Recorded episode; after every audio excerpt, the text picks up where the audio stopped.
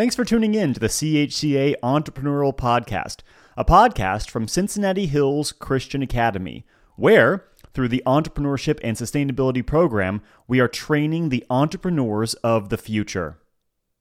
Now, I hope you are all set to take some amazing notes on this episode, because today's guest, Scott Collins, the CEO and chairman of Linkage, is going to go over a wide range of material with us. We're going to talk about everything from empowering your team, leadership and vision, to understanding customer centric design and how empathy plays a role in that, as well as understanding the role of ideation and innovation in crafting a business.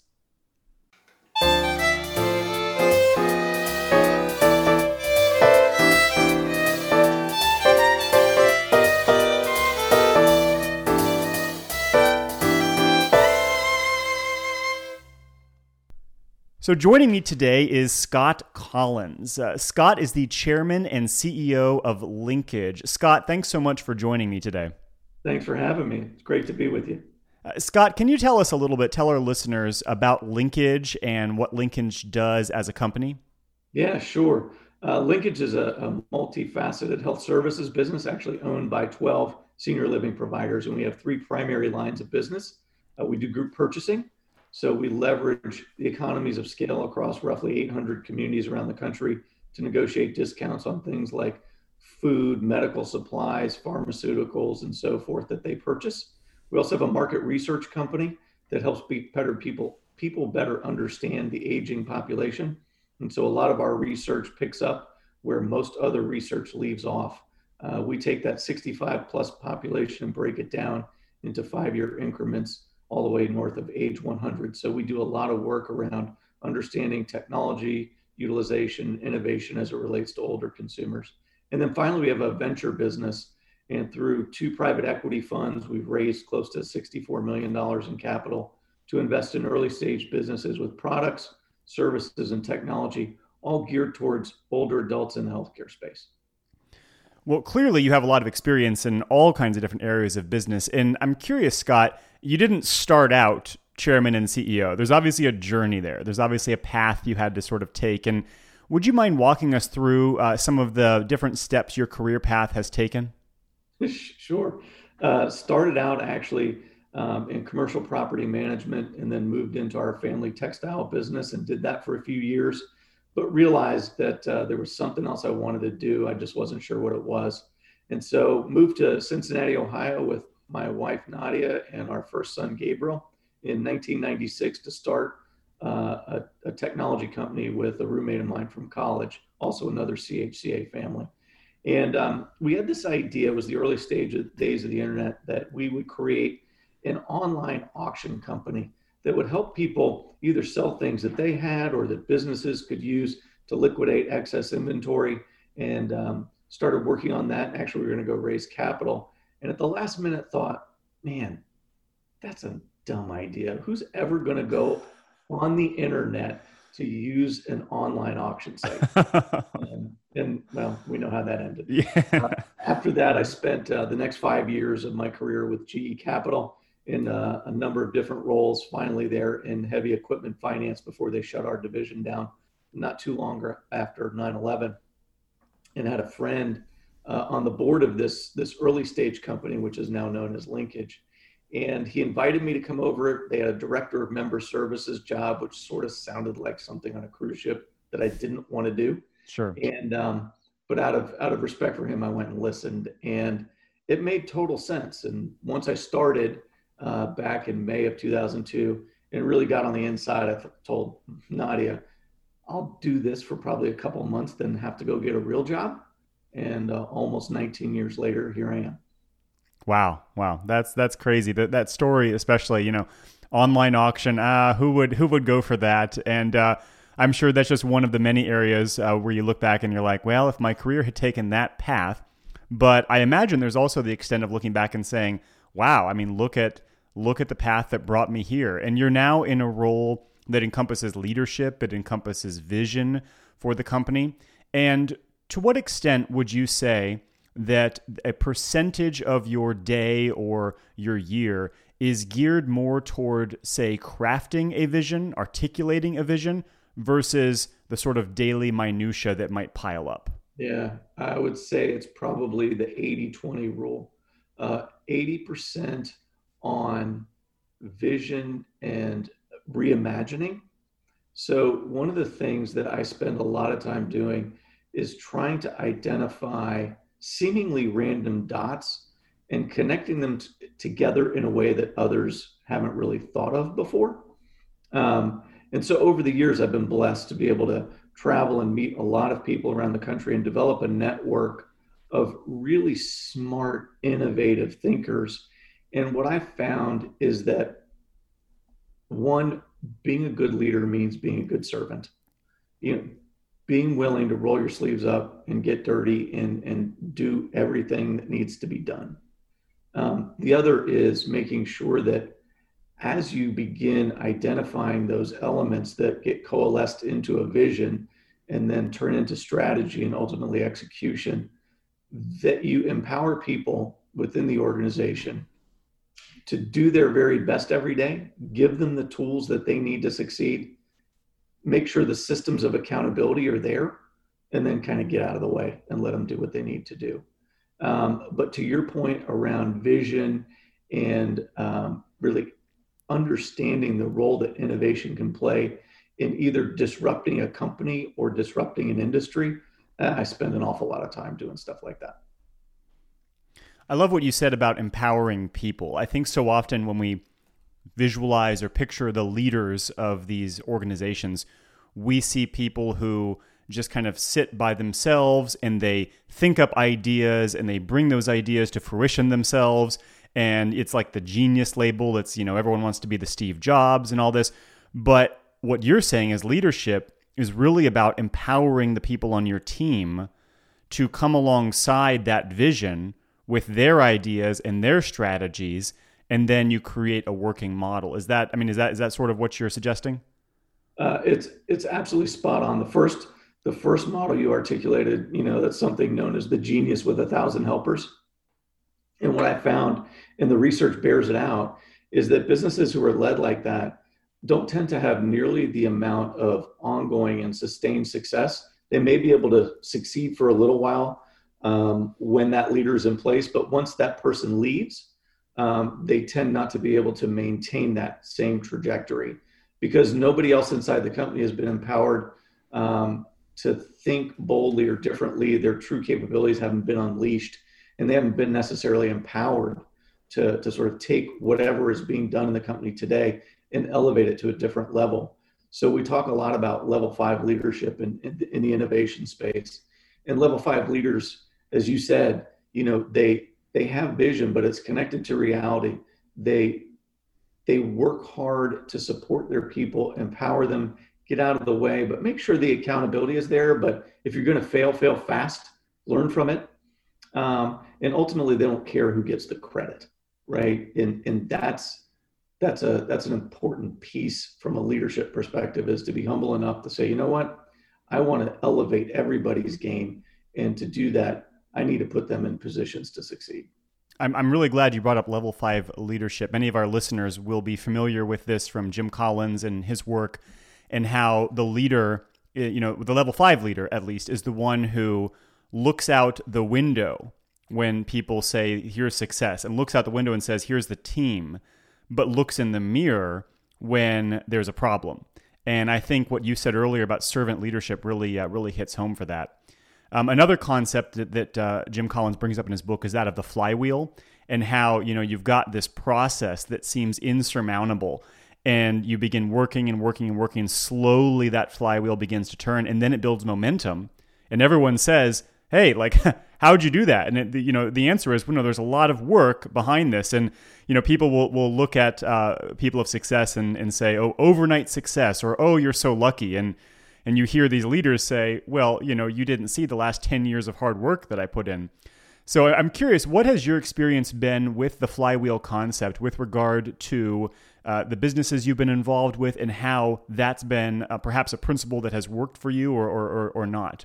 Yeah, uh, great point. So as I look at our core business, which is group purchasing, for me, um, early on in my tenure after becoming CEO back in 04, I, I recognize that our whole job is to save people money, but even if I was able to save providers 80 or 90% on the things that they purchase, I could never cost cut them into long term sustainability. So we started to explore how can we create investment opportunities that are going to build out new streams of revenue to help support the ongoing mission of initially our owners, the not for profits, but then more broadly other customers of linkage.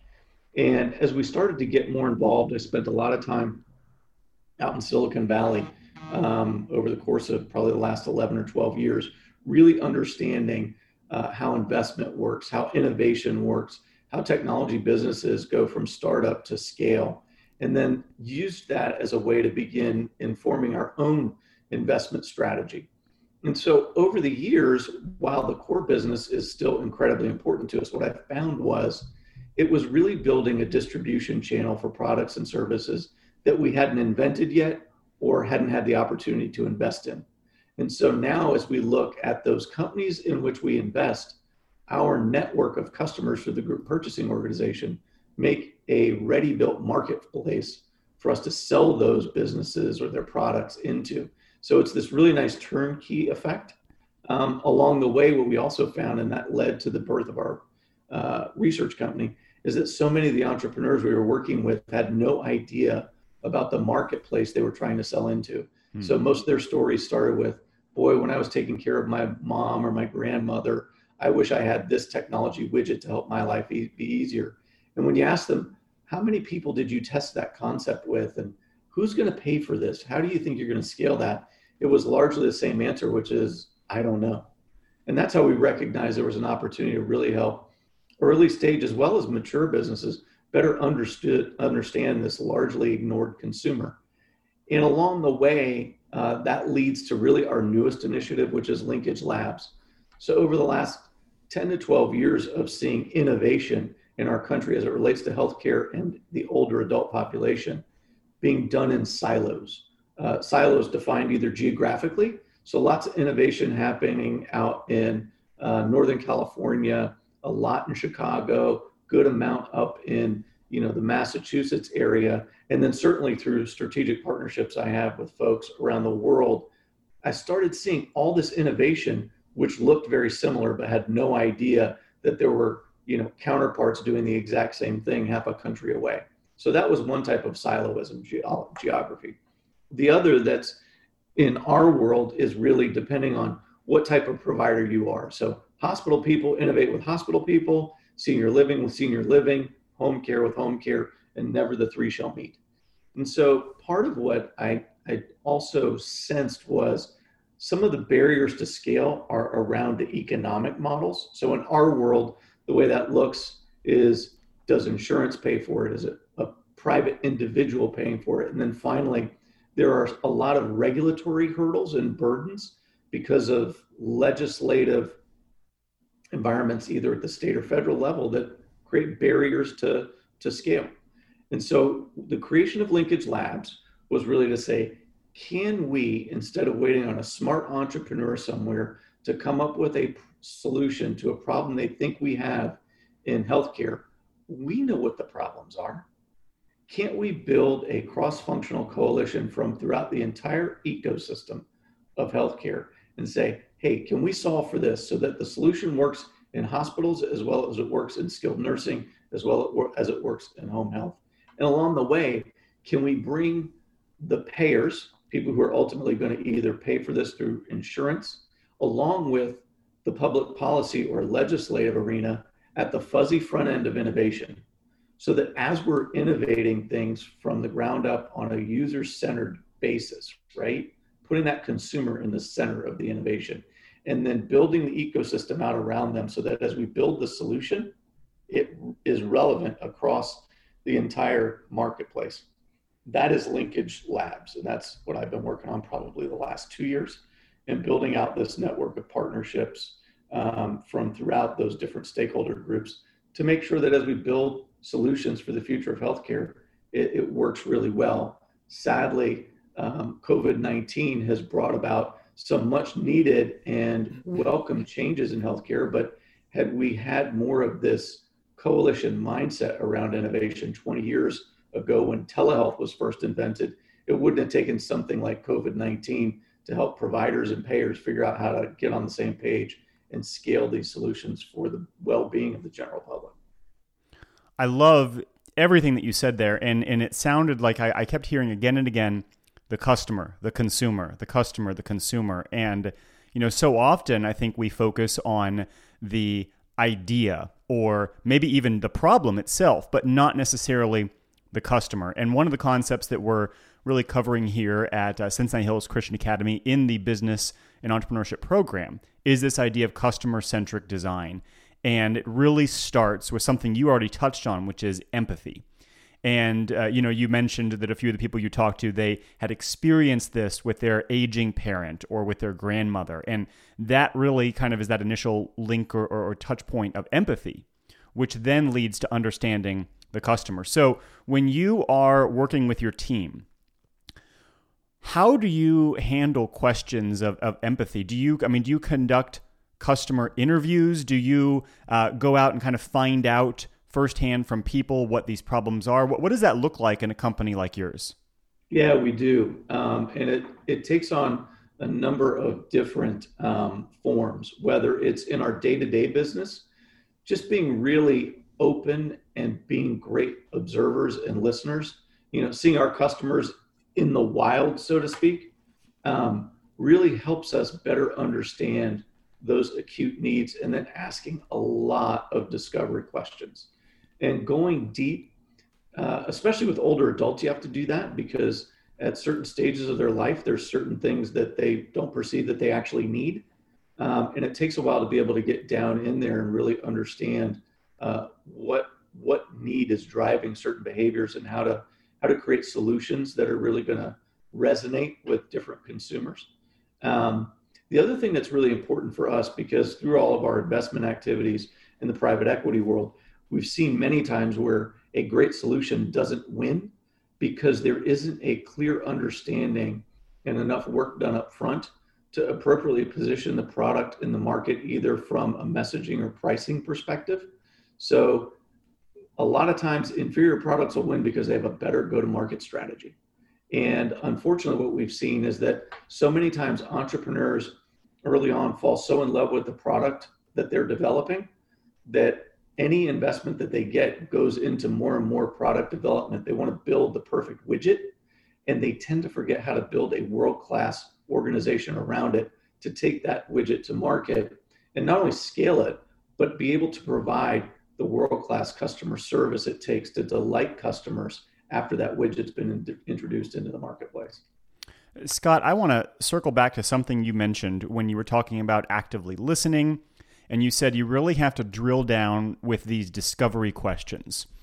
Can you can you give us an idea of maybe the difference between kind of what we might think of as a standard customer interview question and what makes a good discovery question? Yeah, um, things like uh, if you had a widget that did this, would you use it? Um, as opposed to if you understand what the widget is being designed for, really digging into the why. So if the answer to that question is yes, I would, why would you use it? What problem does it help solve? And going deeper into understanding the behavior that drives either deci- the decision to purchase a product or not purchase a product. So when we again talk about customer centric design and we start with empathy, the next phase that we sort of explain in the program is defining that problem, which it sounds like these discovery questions are leading the interviewer to do to find out here is that problem. And then that's what can lead to ideation, which really is that generating ideas. And this, I think, is what's so crucial for many of our entrepreneurs, many of our listeners, is getting to that ideation stage. And perhaps it's they jump to it. You know, they, they jump to ideation before even understanding the customer, and the problem. And then it's like, you know, what's the next big idea? So what what advice would you have about about the stages or about how to handle ideation? One, definitely get your target audience involved when you start whiteboarding an idea. Um, you know, we call it the fuzzy front end of innovation. And we've actually facilitated this with older adults. Uh, we did this a number of years ago. And what was amazing was we, we actually worked with a cross functional team of grad students from Ohio State. So, engineering, marketing, nursing, other healthcare folks. We brought these teams of students together into three different cohorts. And we said, hey, you know, what would you want to solve for as it relates to healthcare and aging? And then here's what we want you to do we want you to take groups of older adults and put them on your innovation team. And what was really interesting was the idea that they initially thought was going to turn into a product that they felt was incredibly important for that demographic almost never was the product that they ended up developing. Hmm. So, this idea of engaging with your target audience early on can do so much to drive the right type of design process. The other thing that we've seen over the years is entrepreneurs fall in love with the idea, with the product, with the widget, with the technology. And even when presented with compelling evidence that that solution isn't going to work, they continue to pursue that concept. And so I think being empathetic, being a good listener and observer, and being willing to throw your preconceived ideas about what it is you're inventing complete that completely out the window based on what you're observing from your target market um, and not falling in love with that thing so much that you're unwilling to listen to what the marketplace is telling you. So again, it sounds like level five leadership. You got to have that humility to say, my idea might not be the best one. And that's that's hard. I mean, especially if you've invested a lot of your life in that. Yeah, and, and it's hard for entrepreneurs because they're they're the ones who are bold and who are taking these big risks and swinging for the fences. And, you know, they have this real belief uh, to their core in what they're doing, which they have to have to fight through all the challenges they're going to face along the way. Um, but the ones who really, I think, stand out are the ones who can say, "Yeah, here's here's the finished product. It's nothing like what we thought we were going to build, but what we've ended up putting out into the market is so much better than what we ever conceived uh, before we actually started engaging with people who were going to either be the customer or the influencer, or in some cases, both. So, when we talk about ideation, the term innovation inevitably comes up, and the two are often used together. And one thing that I hear people say when it comes to innovation is it really starts or often comes down to when you are willing to question assumptions. When you're willing to say, here's here's these things that, you know, we just have always operated on and yet, what if they're no longer true? Or what if they never were true? How has that been a part of your business strategy or your vision leadership, um, questioning assumptions? Uh, we, we look at challenge the status quo every single day. And not to be flippant about it or to do it just for the state, sake of being challenging to something but identify those things that consistently over long periods of time everybody acknowledges this just doesn't work but because that's the way it's always been done that's the way people continue to do it and inside there what i think is really important is and i mentioned this early on is bringing together a very diverse group of thinkers as it relates to this so so many times you see industries disrupted from outside it's very rare that an industry is disrupted from inside by long-term industry participants. So how do you identify those thought leaders, those brilliant observers who are going to come alongside you and look at reality from a different perspective and say, you know, why are you doing it like this? How come for the last 30 years the healthcare industry has done something this way? You know, if you just did it this way, it would have a completely different and profound impact on the entire industry. That's how you know we we really look to find those diverse thought leaders, observers, and and participants along the way that can help. You know, even us, we like to think we're innovative. We like to think that we look at the world differently. but even we fall into the same old mindset and the same traps over time. So we're constantly trying to figure out how do we shake up our own thinking? How do we how do we create discomfort among ourselves so that we're not falling back on the same old ways of observing challenges and opportunity? What you just said reminded me of something I heard uh, Simon Sinek say um, in an interview over his recent book, The Infinite Game. And he was giving this example of Blockbuster and Netflix. And when Netflix started, it was, you know, you, you send the rental in the mail, and the streaming platform was being developed. And the CEO of Blockbuster went to his board and said, you know, I think we need to jump on board with this. We need to really like, this is going to be it. And the board just said, no, that's, you know, a lot of our revenue comes from late fees. We, you know, we can't, we can't do this. So my question for you is like, as, as a CEO, as a leader, you have this diverse team you have diverse thinking, and someone comes to you with this idea, and it's either intensely innovative or it's just awful, you know, and it could tank the company. I mean, what what do you do when when you have to make that decision? It's a great question. Any given day, uh, the CEO is not usually the smartest person in the company, right? It's being able to ensure that you have visibility into so many different aspects, not just of your company from an internal perspective, but a deep understanding of how you provide value to your customers. And so I would say, as we look at ideas that come in, I don't really reject anything out of hand on its face. I try to understand what drove someone to come up with this idea. Did they see something that maybe I didn't? And if so, what was it?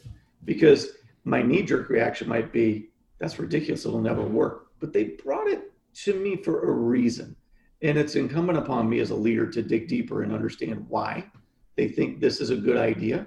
Now, ultimately, you get into it and it's a judgment call. Either it's a great idea that the timing is wrong, it's a great idea that just would eat up too many company resources, um, or it's a great idea that we should actually put some effort up against to really flesh out whether or not this is going to be something that we should pursue as a business. Now, obviously, being a leader in a business where people feel comfortable bringing ideas like this to you, there's clearly a culture around innovation, uh, around innovation, innovative thinking, and so on.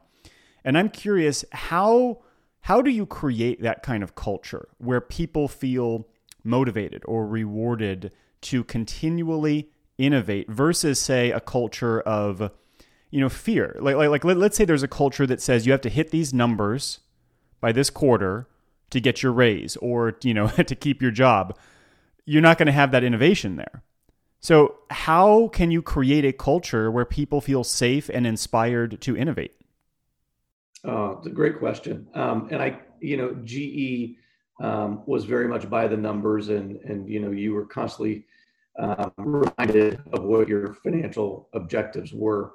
With linkage, one of the ways we do that is by focusing on the outcome. You know, what is it that we want to have happen uh, for the benefit of our our employees and our customers?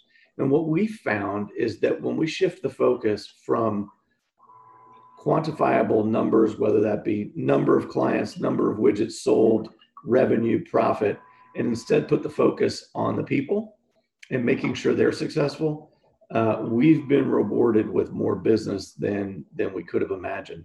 Um, we really try to make sure that our team um, understands that we want them to be successful, and we're doing anything and everything we can to empower that.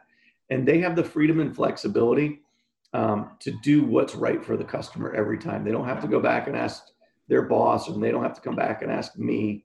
Um, and some of that's built up over time. Uh, early on in our company's history, I was kind of the answer man. Anybody had a question, they would come to me. And what I found was more often than not, I think the people asking the question knew the right answer. I just wasn't asking them it, what they would do. And so I started probably 10 years ago reversing it. And when they would ask me a question, my response was, Tell me what you would do. And 99.9 mm. times out of 100, it's exactly what my answer would have been. And so they build up this confidence in knowing that I, I do know how to do this. I know that ultimately, if it's the right thing for the customer, I'm never going to get in trouble for that, even if it costs the company money. And we've always said we will always do what's right for our clients, even if it means it costs us money, because down the road they'll they'll stick with us and they'll reward that that faithfulness. I love that answer. It sounds like you know you're working to build confidence and trust ultimately in your clients, but you do that by building that confidence in your team. And I think so often we ignore the you know the people who are actually doing the work and we focus just on the customers to the detriment of the team. So you're saying it starts with the team and then that ends up rewarding the customers in the end. You got it. If if we can't build an enduring company based on delighting our team, then they're never going to go that extra mile to delight our customers. That is awesome. I love the way that, that you worded that. Well, let me ask you this, Scott, and, and you've been very gracious with your time today and, and sharing this wonderful information with us. Many of our listeners are beginning their life's journey, finding their life's work, and pursuing a variety of different careers, some of them future entrepreneurs, some of them a, wide variety of fields. What advice would you have to them when it comes to looking at the vast array of work they'll be involved in? but how many of it surrounds the concepts we've discussed today. What would you say is some of the advice you would pass on to the listeners?